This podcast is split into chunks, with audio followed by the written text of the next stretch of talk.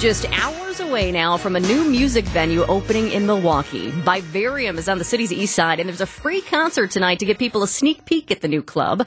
Gary Witt, CEO of the Pabst Theater Group, and COO Matt Beringer join us live in the studio to tell us about tonight's concert and what's to come down the road. Thanks for joining us, guys. This is so exciting, and this is like pivotal time for you right now. Yeah, thank you very much. We're very excited. You know, we uh, we currently operate five other venues in the city, and they're all various sizes, you know, ranging all larger than this, ranging from a thousand up to four thousand. So the ability to be able to bring together a, a 450 capacity venue with the absence of the back room, which we ran for a number of years, is really, uh, really a good feeling. And we really like the size and we really love the space. So who's playing this free concert tonight? People hear free and they're like, ooh, free and, and free music. Well, we we have an artist, a local Milwaukee artist, named Wave Chappelle, along with some DJs from uh, you know various parts of the city. We uh, are are not. It's it's not open tonight because we had RSVPs go out, so it's free. But anybody who's got tickets has them already. So so you can't go and register today. The people that's correct. Tickets. Yeah, it's uh, yeah. We had a, we had uh, an open RSVP, and we uh, well exceeded the number that we could use. So we know that some of those people might or might not show up, and we've got a kind of a private friends and family event that'll happen in advance, especially to thank a lot of the workers who I think spent the majority of their life. Uh, you know, the people from Findorff and from TKWA who lived in that space uh, for a number of months and did just a wonderful job. So take us inside Vivarium. Vivarium. What are we going to see? What are we going to feel when we walk in those doors? Well, I think you're going to find and see and feel something that's quite unusual for a club of that size. It's quite natural feeling in the room. Uh, there are eight skylights in the roof that shine directly up into the night sky. Love that. Um, hmm. uh, hence, kind of the name Vivarium. It's also filled with a lot of living things. So there are beautiful uh, plants and moss walls living throughout the space. I think the most important thing that you see in the space is that as Matt and I, you know, now doing this for over 20 years in Milwaukee, and we don't do things in Alaska or Des Moines. We are a Milwaukee business and a Milwaukee and a Wisconsin company. I think a lot of the things that we were able to put together actually came from the state of Wisconsin or around sure. the city. So the wood on the walls comes from a forest up in northern Wisconsin, the trees that are over 100 years old that were milled and farmed by a guy uh, for us up north. Uh, the bathroom facilities, which are amazing and outstanding for a club of that size. Well, that's interesting. Come from the Bradley Corporation in Menomonee Falls. We're really pleased to be able to work with them. We've got furniture built by furniture uh, by a company in Door County, a, a, guy in Door County that built furniture for us. So a lot of things in the space. Uh, the lights uh, by a young guy who really has done a wonderful job in the space where he built uh, for our backstage area as well as for front of house. And then when you first walk in, you'll see these beautiful natural kind of like rusted out lights that are in the entryway. That's by a young guy who who we've just started to work with now. It sounds fantastic. You, you mentioned at the top the back room at Colectivo.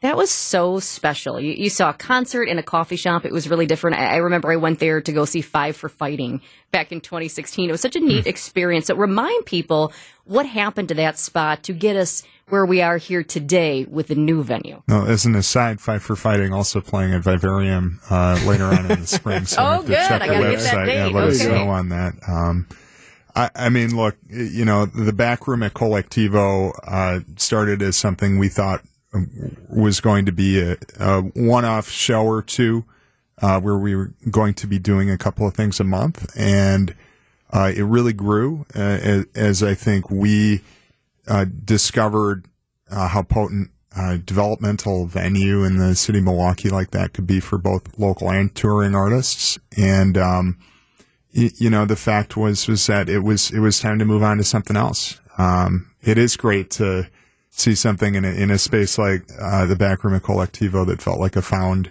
space, and and that was a ended up being a pretty iconic and legendary place for some shows over a short period of time. But um, Uh, you know, it was time to move into a, a truly permanent home uh, in Vivarium for a great developmental venue here in Milwaukee. Yeah, the fact that our two companies, we have a great relationship, 20 plus year relationship with Colectivo, previously Alterra, And yes. the fact that we could start this thing up you know, as a fully functioning business while they had a fully functioning business in front was incredibly impossible to think you could actually even do that, but we did it for so many years. But to Matt's point, I mean, you know, sooner or later we had to grow this thing that we we realized, especially because we have this developmental ladder that grows from each building to each building. You know, we had uh, you know an artist named Mitski that played the back room in 2018, I think, end of 2018, for 300 people, sold out, and then coming out of the pandemic, we put the show on sale with Mitski at the Riverside. It sold out, and we moved it up to the High Life Theater. So how things kind of grow uh, in those venues is really important. But also, I think what's really important for us, and it relates to the Mitski situation, is that small venues like like Vivarium, like the Cactus Club, like Shank Hall, like the Cooperage, you know, um, all those venues, uh, they act as a place where people discover new artists. And it's important to have places like that. But I think it's equally important for a city of Milwaukee as we're all in that battle to discover Milwaukee for people outside. It's also the place where artists discover Milwaukee the first time. So our goal is to make sure that people stop here in Milwaukee. We don't care about other cities around us.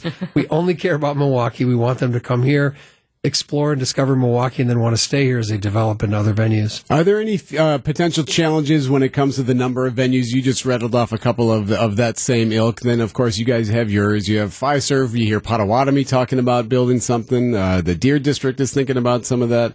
Is could there be the challenge of having too many venues to have music or artists come and perform in? Look, I, I don't think any of us can speak to what is out there in the future, uh, you know, uh, but uh, the fact is, is that uh, right now Milwaukee has a really vibrant live music scene. I think that when we look at adding something like Vivarium, which is really again replacing uh, a piece that yeah. that we had, um, I I think that all of these venues, whether it's uh, you know the concert venues that the Pabst Theater Group manages, or things like the Rave, Shank yeah, Hall, right, the right. Cooperage. Um, you know, they all serve uh, different functions and different audiences. There's always going to be some level of overlap, but I think the goal, uh, at least in our world, is to provide something unique to the entertainment community and, uh, you know, serve a wide, diverse audience. Sure. One of the beautiful things about Milwaukee that some other cities like maybe Madison don't have is the fact that we're 70 miles away from 9.9 million people also. Sure. So in addition to the 1.5 million people in the Milwaukee metro market, Chicago metro has 9.9 million people.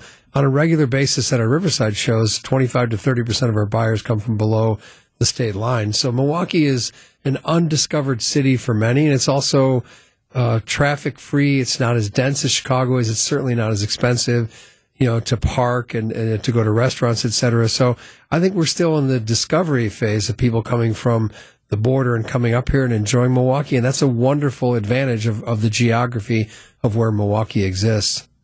As long as we have you guys here, real quickly, because I know we're running out of time, but anything new for the other Pabst Theater group venues? Well, we do have some things planned. You know, we, we've really, you know, we took over uh, High Life Theater last year We've been hard at work on that. We'll be able to talk about some things shortly and maybe show some images of it. But we've uh, we're known in our industry for having a wonderful backstage experience for artists. The Riverside, we have a private chef, a sous chef, a pastry chef, and a barista for artists because life on the road um, sucks. That's what it does. It's not good. It's not a good thing, right? You're on the road, you're on a bus, you basically have 90 minutes of your life that are exciting, and the rest of it is tedious and you're fed bad lunch meat, backstage or takeout food. So we've, you know, Matt and I have been known for a long time that when artists come to our venues, they have a great experience. So as soon as we took over High Life, one of the first things we focused on was that, was we built a beautiful dining room, which we'd love to invite you guys to come out and enjoy and experience sometime. And we were just finishing up with some of the licensing, uh, finishing up our kitchen at High Life as well. So the kitchen and the dining room are really incredible things that encourage artists to want to come back again because life on the road is not exciting it can be really tedious and boring and the food is really bad. So we're Milwaukee. We have to work harder, try harder. And that backstage experience tells artists that we're intentionally trying harder. That and we're also in the middle of making some changes in the seating that we'll be able to announce soon at High Life as well. Because like all of our other venues, you'll find the Riverside, for example, on one night we can do a band like Widespread Panic or My Morning Jacket where we take out 600 seats in the front and we put people in a standing room pit and then at the same time we have reserved in the other areas, we can offer both the kind of that flexibility of that, or the next night it can be an all seated show with Harry Connick Jr. or Norah Jones, where everyone's sitting in red velvet seats with their hands clasped, and it doesn't smell like beer and bongs on that night. I think bongs are legal, aren't they? I'm not sure. I can't. I, I I can't really keep track of it at, at the state level, but I believe bongs are legal. I've said that on TMJ. Oh man, that cracks me up. I, I will say you guys are definitely known for that backstage ex- experience. I talked to Adam Duritz of the Counting Crows and went to this is uh, years ago now, maybe like seven years ago or so, and uh, got to go backstage and, and they they talked about that the food and just uh, how welcoming it is. Yeah. So kudos to you for for doing that for a long time now and for continuing that as well. Well, uh, you know, we are in an industry that's dominated by massive uh, monopoly conglomerates. I mean, we are an independent. And this is what we do, and this is our focus. We don't, again, have to think about other cities. We focus only on this.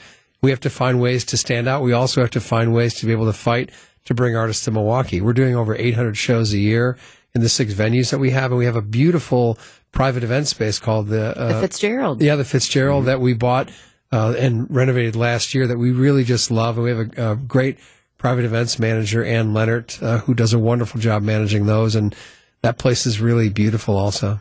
Fantastic. Gary Witt and Matt Beringer from the Pabst Theater Group. Thank you both for joining us on Midday today. Thank you guys. We appreciate it very much. Thank you.